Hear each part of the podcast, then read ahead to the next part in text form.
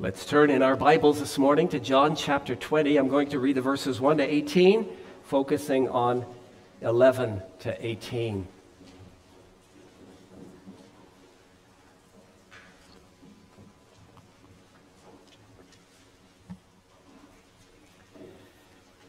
John 20 and verse 1.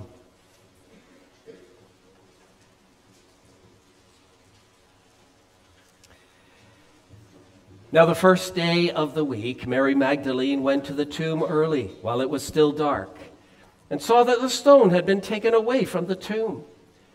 She ran and came to Simon Peter and to the other disciple whom Jesus loved and said to them, They have taken away the Lord out of the tomb, and we do not know where they have laid him.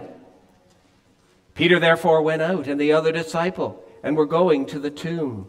So they both ran together. And the other disciple outran Peter and came to the tomb first. And he, stooping down and looking in, saw the linen cloths lying there. Yet he did not go in. Then Simon Peter came, following him, and went into the tomb. And he saw the linen cloths lying there, and the handkerchief that had been around his head, not lying with the linen cloths, but folded together in a place by itself. Then the other disciple who came to the tomb first went in also and he saw and believed. For as yet they did not know the scripture that he must rise again from the dead. And the disciples went away again to their own homes. But Mary stood outside by the tomb weeping. And as she wept, she stooped down and looked into the tomb. And she saw two angels in white sitting, one at the head and the other at the feet where the body of Jesus had lain. And they said to her, Woman, why are you weeping? She said to them, Because they have taken away my Lord, and I do not know where they have laid him. Now, when she had said this, she turned around and saw Jesus standing there, and did not know that it was Jesus. Jesus said to her, Woman, why are you weeping? Whom are you seeking? She, supposing him to be the gardener, said to him, Sir, if you have carried him away, tell me where you have laid him, and I will take him away. Jesus said to her, Mary. She turned and said to him, Rabboni, which is to say, teacher. Jesus said to her, Do not cling to me, for I have not yet ascended to my Father. But go to my brethren and say to them, I am ascending to my Father and your Father, and to my God and your God. Mary Magdalene came and told the disciples that she had seen the Lord and that he had spoken these things to her. So far, the reading of God's holy word.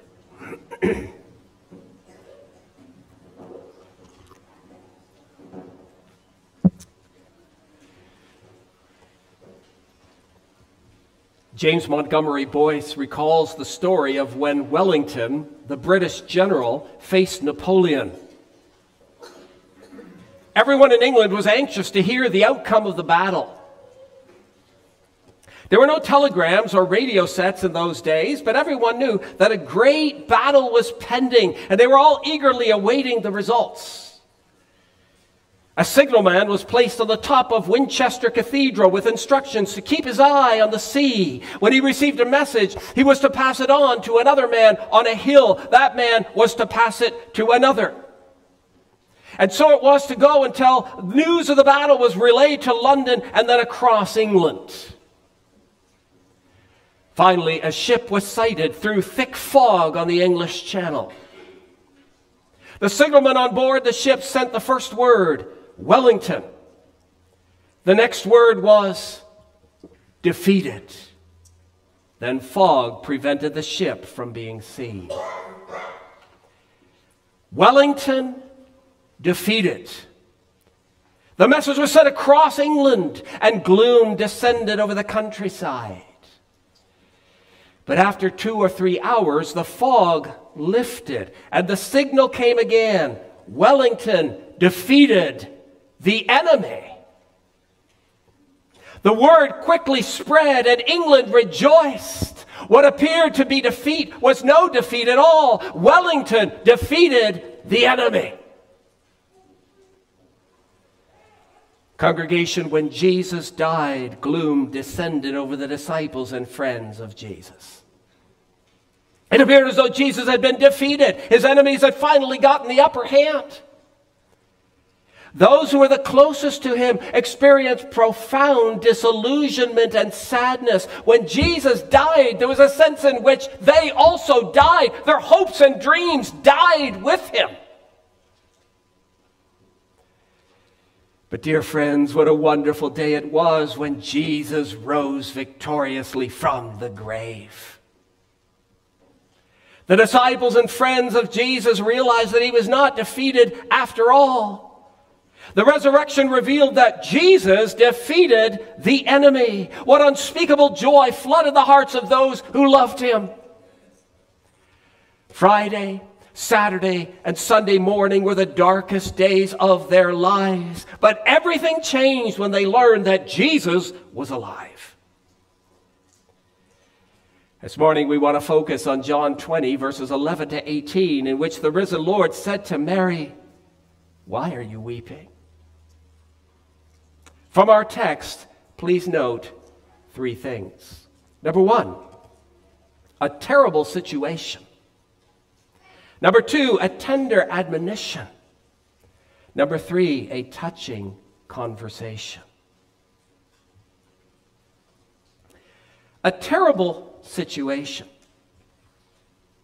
Mary Magdalene was among those who followed Jesus to the cross.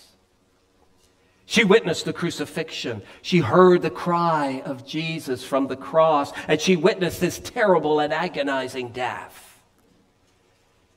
She was also present when Jesus was removed from the cross, wrapped in linen by Joseph and Nicodemus, and laid in a tomb. Mary Magdalene saw the whole procedure from beginning to end. What immense grief flooded her soul as her master suffered at the hands of evil men. Mary deeply loved the Lord Jesus Christ. Why? Because she had been the recipient of his special grace. Children, what had Jesus done for her? Do you remember? What had Jesus done for her? We learn from Luke 8, verse 2, that Mary Magdalene had once been what? Demon possessed.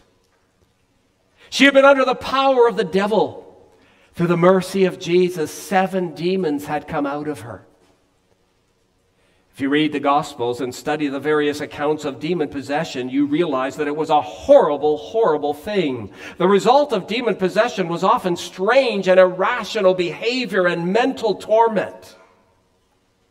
Those who were demon possessed sometimes cut themselves fell on the ground, foamed at the mouth, fell into the fire, spoke with a voice not their own, displayed unusual strength, fell into convulsions, or even predicted the future through a spirit of divination. We don't know how Mary conducted herself prior to her deliverance, but being possessed by seven demons must have been a dreadful experience. She knew the powers of darkness and what it was like to be under the sway of Satan. After the seven demons were gone, Mary came to enjoy an entirely new life. She experienced freedom, deliverance, and joy in the Lord. The power of evil that had so strongly dominated her life and sapped her joy was broken by a superior power, the power of Jesus. But now her master was gone. Gone. He was dead and buried. Mary was desperate and filled with grief. Friday was a day of sorrow, Saturday was a day of mourning, and Sunday was another day of intense grief.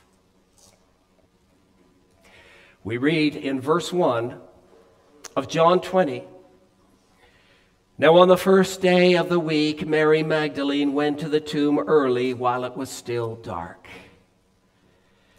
The Sabbath was over, And it was early Sunday morning when Mary made her way to the tomb. John mentions only Mary Magdalene, but when you compare the Gospels, you discover that she was not alone. There was Mary Magdalene, Mary, the mother of James, Salome, Joanna, and possibly others. It was a group of women who walked through the darkness of early morning toward the tomb. It was a time of the morning when the sun was just beginning to rise. These women had come to the tomb not only to grieve over the loss of their loved one, but also to show him honor. Mark and Luke tell us their intent. They brought spices that they might come and anoint him. John 19 tells us that Joseph of Arimathea, together with Nicodemus, had already anointed Jesus with about a hundred pounds worth of a mixture of myrrh and aloes, and they wrapped his body in strips of fine linen. The women had witnessed that whole procedure on Friday, yet on Sunday they came to anoint him with their own spices which they had prepared. These women must have felt that this was the last thing they could do for their Lord. They came to the tomb not because they anticipated a resurrection, but for the purpose of anointing a corpse. Although Jesus had specifically said that he would rise from the tomb on the third day, the women did not remember or understand. They came not to praise the living, but to honor the dead. As the women made their way to the tomb, they knew they had a problem. How would they be able to remove the stone from the door of the tomb? It was extremely heavy, far too heavy for these women to handle. The account in Matthew gives the solution to their problem. There was a great earthquake. For an angel of the Lord descended from heaven and came and rolled back the stone from the door. The stone, which had probably been set in place by several men, was rolled back in a moment by an angel. When the women came to the tomb and saw that the stone had been rolled away, Mary Magdalene left the other women and ran back to tell Peter and John that someone had taken the body away from the tomb.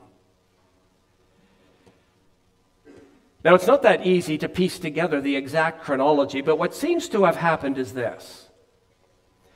When Mary Magdalene saw the open tomb, she ran to tell Peter and John. While she was gone, the angel appeared to the other women and proclaimed the good news of the resurrection. He is not here, for he is risen. The women then departed from the tomb, says Matthew, with fear and great joy, and ran to bring his disciples word. After they left, Peter and John, having received word from Mary Magdalene, came running at top speed to the tomb. Peter and John looked into the tomb and found it to be, as Mary said, empty. Verse 10 of John 20 says that the two disciples went away again to their own homes. After Peter and John departed, Mary Magdalene returned to the tomb, only this time she was alone. Our text says in verse 11 that Mary stood outside by the tomb weeping. The other women were gone. Peter and John were gone. And Mary remained alone at the tomb. Mary Magdalene had missed the announcement of the resurrection that the other women received, and consequently, she was still in great distress. First, they killed Jesus, and now someone took his body. So she thought. Verse 11 says, And as she wept, she stooped down and looked into the tomb. And what did she see in the tomb? Verse 12. She saw two angels in white sitting where the body of Jesus had lain. The tomb was no longer empty. There were two angels inside. The angels had a question for Mary Woman, why are you weeping? Their question brings us to point number two a tender admonition. A tender admonition. Why are you weeping? Congregation, the question was not designed to elicit information. Rather, it was a tender, gentle expression of disapproval and reproof. Why are you weeping?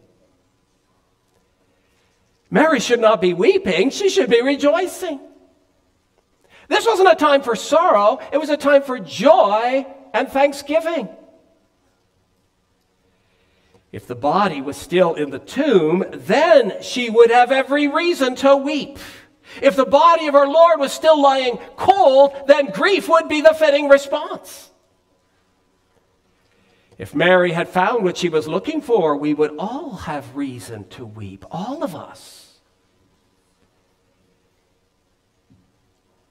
People of God, the historical resurrection of Jesus is a very central doctrine of the Christian faith. Without the resurrection of Jesus, the cross would remain the darkest page in human history. What did the Apostle Paul say in 1 Corinthians 15?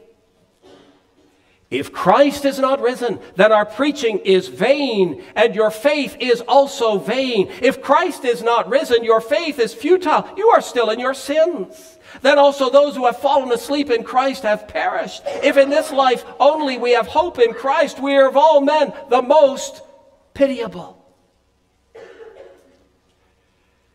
Paul said that without the resurrection of Christ, the whole message of the gospel is a sham, and those who believe the gospel are deceived. His apostolic preaching was vain, empty, worthless, and without substance. If Jesus remained in the tomb, then the cornerstone of the Christian faith is removed, then there is no Christianity.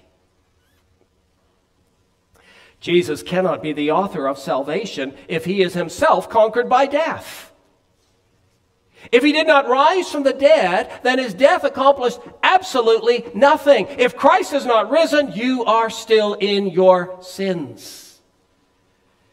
Paul said that without the historical bodily resurrection, Christians are to be pitied more than all people. You are pathetically deluded. Instead of going to church, you might as well go shopping or golfing.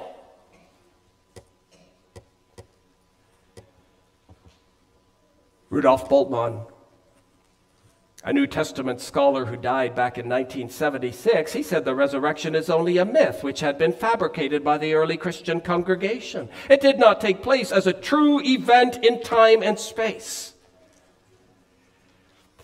Liberal theologians have taught that when Christ died, his followers wanted him back so badly that they fabricated a resurrection account which eventually made its way into the Bible.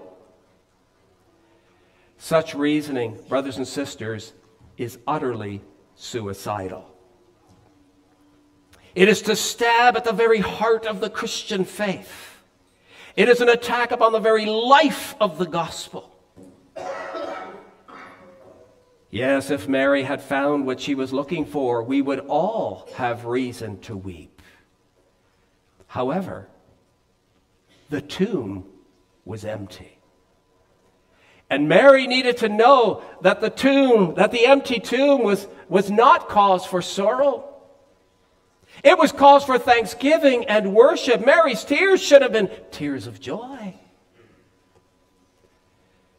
Had not her Lord taught her that he would rise? Had he not instructed them concerning the resurrection?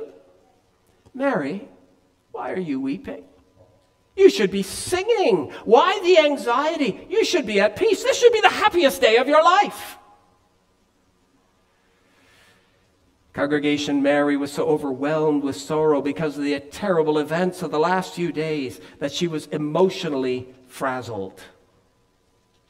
Notice in verse 13, notice that she was not even frightened, startled, or shocked by the appearance of the angels. These heavenly beings, clothed in white, seemed to have no impact upon her whatsoever. She was so preoccupied with the whereabouts of the body that she did not even consider the awesomeness of this angelic encounter. They have taken away my Lord.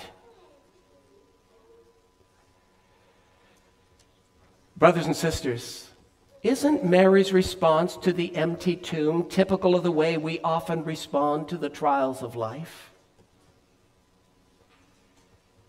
How often are we anxious when there's no reason to be anxious? How often do we grieve or complain when God is in fact working out a great blessing in our life? We need to trust that our sovereign God does what is right and good. Mary was grieving over that which was the greatest blessing in history the empty tomb of Jesus. Needless anxiety, pointless worry, unnecessary pain.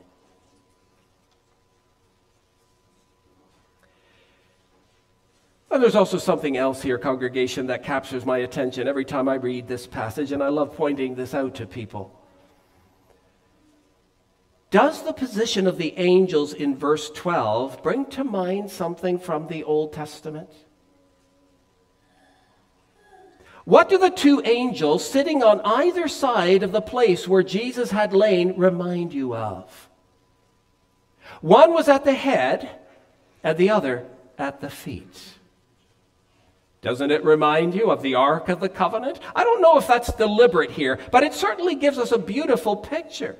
You'll recall that on the Ark of the Covenant, there were two golden cherubim facing each other on either side of the mercy seat. It was on the mercy seat that the high priest would sprinkle the blood of the sacrifice once a year to make atonement for sin.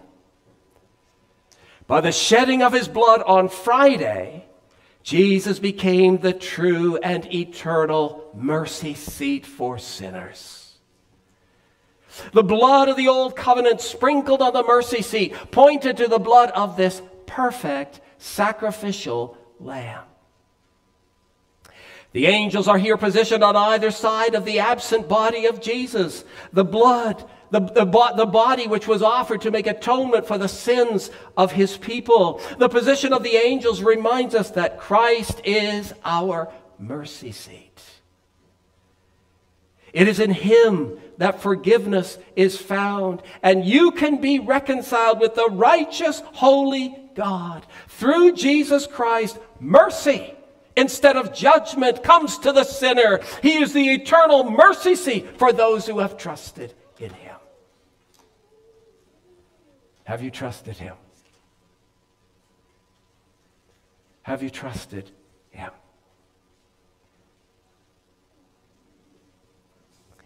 Mary had every reason to rejoice. Not only had Jesus cast seven demons out of her, but he gave his life so that she may experience eternal peace with God. The Lamb was slain, yet the Lamb is alive.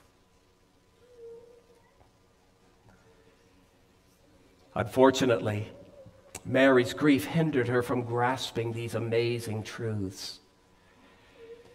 After responding to the angels in the tomb, Mary probably heard something behind her and she turned to have a look. Verse 14 tells us she turned around and saw Jesus standing there, but did not know that it was Jesus. How could she not know that it was Jesus? There could be several reasons. First of all, she was not expecting to see Jesus.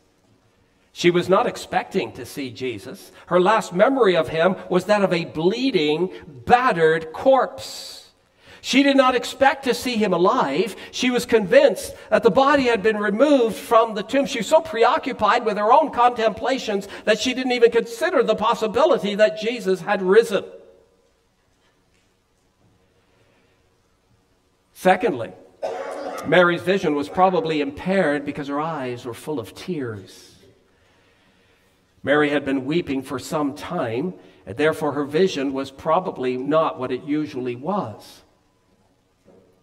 Thirdly, perhaps Mary did not recognize Jesus because he looked different than before. He looked different than before. When Jesus appeared to the men from Emmaus and walked with them along the road, they had no idea who he was. Jesus taught them from the scriptures and even entered their home, but they did not recognize him until their eyes were opened by the Lord. Also, in John 21, when the disciples were fishing, they spoke to Jesus, who was standing on the shore, but at first they did not recognize him. There was something different about the risen Lord, so that even his close companions did not always know him. Paul says in 1 Corinthians 15, verse 51 Behold, I tell you a mystery. We shall not all sleep, but we shall all be changed. Resurrection includes transformation.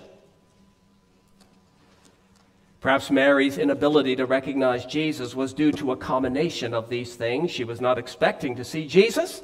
Her eyes were blinded by tears, and he looked different than before. Well, in verse 15, Jesus spoke. Which brings us to point number three a touching conversation.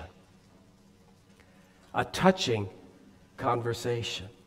Jesus repeated the angel's question. He said to her, Woman, why are you weeping? And then he added, Whom are you seeking? Mary evidently thought that these questions were only the concerned expression of a kind stranger. Supposing him to be the gardener, she said to him, verse 15b, Sir, if you have carried him away, tell me where you have laid him, and I will take him away. Mary thought that perhaps for some reason this gardener may have removed the body. If he did, she was prepared to take it away. Whether or not Mary was even capable of carrying the body, or whether she had a tomb to place it in, are questions that she had probably not considered. The only thing that mattered to her at this moment was that the body of her Lord be given an honorable burial. Mary was not aware that the questions of this individual were more than just the, the curious concern of a kind stranger. These questions, as the questions of the angels in the tomb, were actually a mild rebuke. Why are you weeping? Is this the proper time for weeping? Whom are you seeking? A dead, defeated, conquered Messiah, a lifeless corpse, a decomposing deliverer? Whom are you seeking? A defeated Messiah? Although Mary did not realize it at the time, Jesus was challenging her concept of the Messiah. Although she was deeply committed to Jesus and loved him dearly, her thoughts of him were still far too small. The congregation, isn't that often true for us as well? Even though we have a more complete knowledge than Mary did, isn't it true that our thoughts of him are often far too small. Don't we often underestimate the power of Jesus? Don't we often have wrong concepts of the Messiah? Mary should not have been looking for a lifeless corpse. She should have come to worship a risen, exalted, triumphant, conquering Savior. Her estimate of him was still far too small. Nevertheless, with touching compassion, Jesus addressed her by using just one simple word Mary. Mary. That one word was enough to cure her blindness. The familiar voice of her master calling her by name was enough to turn her world right side up again. The sheep know the voice of the good shepherd. He calls his sheep by name and they follow him because they know his voice. Her anguish, grief, despair, and perplexity vanished. As she recognized the sound of that one word, Mary. What joy must have flooded her soul in that moment. What happiness and rejoicing. Look with me in your Bibles to verse 16. Jesus said to her, Mary. She turned and said to him in Aramaic, Rabboni, which means teacher. The supreme teacher, the supreme master was alive. Rabboni. From what follows in verse 17, it seems as though Mary probably fell to the ground and clung to his feet. Verse 17 contains a present imperative with a negative, which usually signals the stopping of something in progress. Don't keep on doing what you're doing.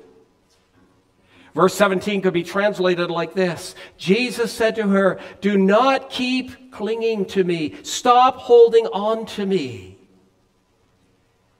Mary had probably fallen to the ground, clinging to his feet, just as we find in Matthew 28, verse 9. Why did Jesus tell her to stop? Why did Jesus tell her to stop? Was there something wrong with touching him? Was it unlawful for Mary to touch his resurrected body? No, it was not wrong to touch him. In verse 27 of this chapter, Jesus even invited Thomas to touch him. And in Matthew 28, the other women held him by the feet and worshiped him without receiving his rebuke. Why then did Jesus tell her to stop clinging to him? The wording of verse 17 is rather difficult. Jesus said to her, Do not cling to me for I have not yet ascended to my Father. What does Jesus' ascension have to do with Mary's conduct at this moment? Stop clinging to me, for I have not yet ascended to my Father. It seems to me that what Jesus is doing here is correcting a misunderstanding. When Mary saw Jesus, she clung to him as though now things were going to continue as they were before the crucifixion. She may have thought that Jesus' resurrection was like the resurrection of Lazarus. When Lazarus was raised from the dead, he resumed the life that he had left. Life went on as it was before. The friends of Lazarus fellowshiped with him just as they had done before. Perhaps Mary did not realize that Jesus' resurrection was different. He was risen to a new life, nothing like the old one he had left. The fellowship would not be the same as before. The fellowship would certainly continue, but it would be far richer and more complete. Mary was rejoicing in her Lord's bodily presence. But in doing so, it, she, it seems that she was missing an important point. The crucifixion and resurrection had created a whole new relationship. Jesus was more than her earthly Rabboni her teacher. He was her Lord, God, and Christ. The former mode of fellowship was history. Jesus would soon ascend to the Father. Then Mary would know a spiritual fellowship that would far surpass the fellowship of his bodily, physical presence. Jesus was not going to resume his daily visible association with his, his followers. The communion and fellowship that they would enjoy following his ascension would be an intimacy of a new kind. The intimacy would not be in a physical, bodily presence, but through the outpouring of the Spirit of Christ upon his church. And so Jesus said to Mary, Stop clinging to me, for I have not yet ascended to my Father. Mary had to readjust her thinking. She was clinging to his humanity without a proper recognition of this new relationship. Once Jesus ascended, then she could cling to him, not in a physical way, but in a more intimate spiritual relationship. Brothers and sisters, that relationship was not only for Mary and the disciples, it's also for you. It's for you. This morning, you do not cling to the bodily presence of the resurrected Lord. You are to cling to Him by faith. You are to commune with Him through the Spirit of Christ who has been poured out upon the church. Jesus said in John 16, I tell you the truth. It is to your advantage that I go away. For if I do not go away, the Helper will not come to you. But if I depart, I will send him to you. When he, When He, the Spirit of truth, has come, He will guide you into all truth. He will glorify me. When Jesus ascended to the right hand of the Father, he sent forth the Spirit upon his people so that you and I may enjoy continued, unbroken fellowship with our risen Lord. Dear friends, do you know that fellowship? Fellowship with the risen Christ through the Spirit of Christ.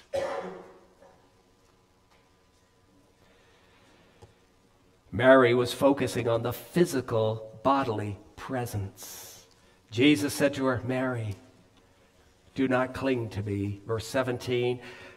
Notice what he says next. But go to my brothers and say to them, I am ascending to my Father and to your Father, to my God and your God. Instead of clinging to the past, Mary was called to look to the future to a new, fuller, richer spiritual fellowship. Mary was given a message to communicate to the disciples. He, this message, whom Jesus referred to as what? My brothers.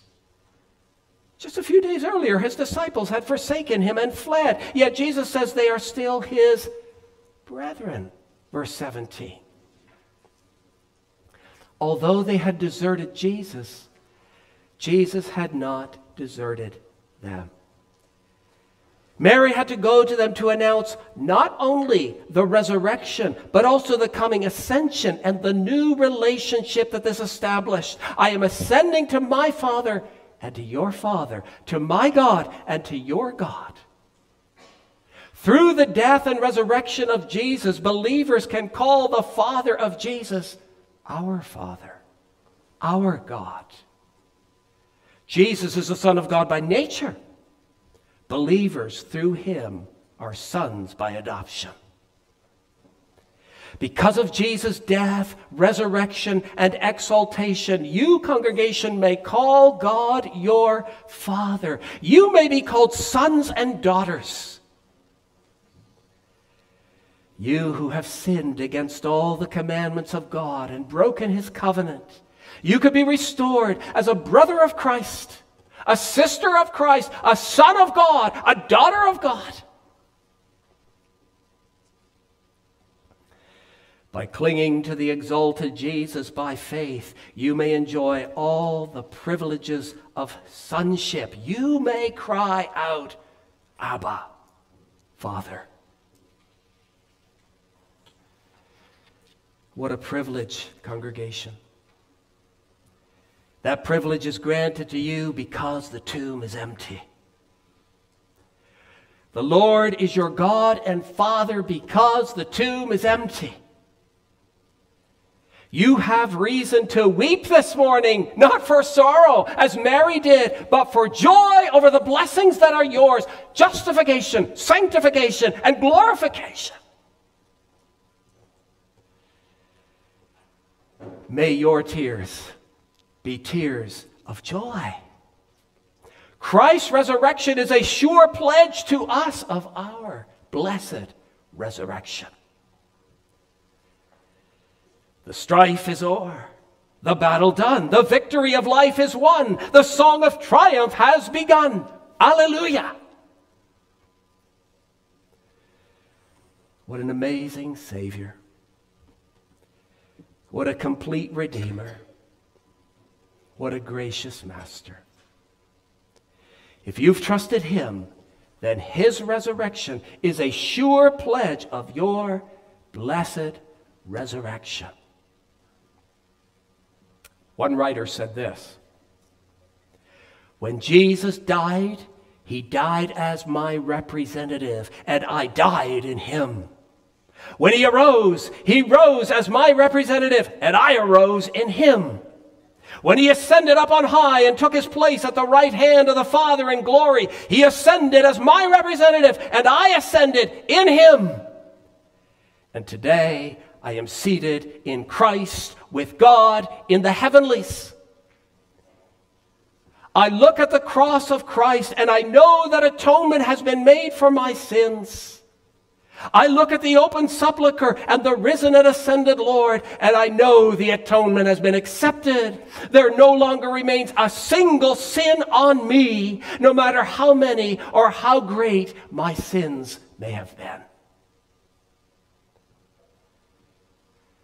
I look at the open sepulchre and the risen and ascended Lord, and I know the atonement has been accepted.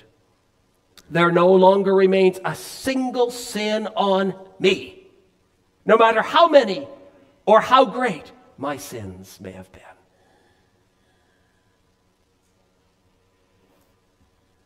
Dear friends, maybe some of you are uncertain about your life and your future. If that is the case, I urge you to look to the risen Jesus and the empty tomb. Trust in the crucified and risen Savior.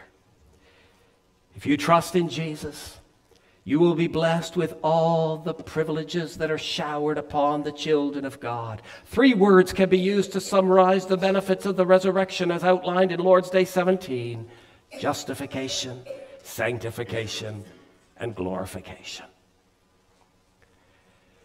Because of Jesus' resurrection, you may call God your Father. Through the Spirit of God, you may enjoy unbroken fellowship with your risen Lord. Listen, apart from union with Jesus, you are a covenant breaker on the road to hell. But through faith in his name, you are a brother, a sister of Christ, and a son, a daughter of God. If you trust in yourself, you will fail miserably. But if you embrace the resurrected and ascended Lord, your life will be rich and your soul satisfied. Rest in Him, and you can be assured He died as your representative, He rose as your representative, and He ascended as your representative. Look to the open tomb and know that the atonement has been accepted. Through faith in Jesus, there no longer remains a single sin on you. May that be your confidence. Lord, by the stripes which wounded thee, from death's dread sting thy servants free, that we may live and sing to thee. Alleluia.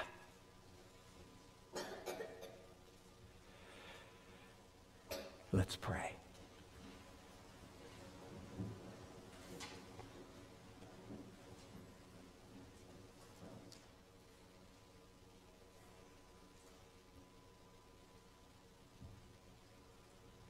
Lord, we praise you this morning for the greatness of the resurrection incomprehensible to our puny minds.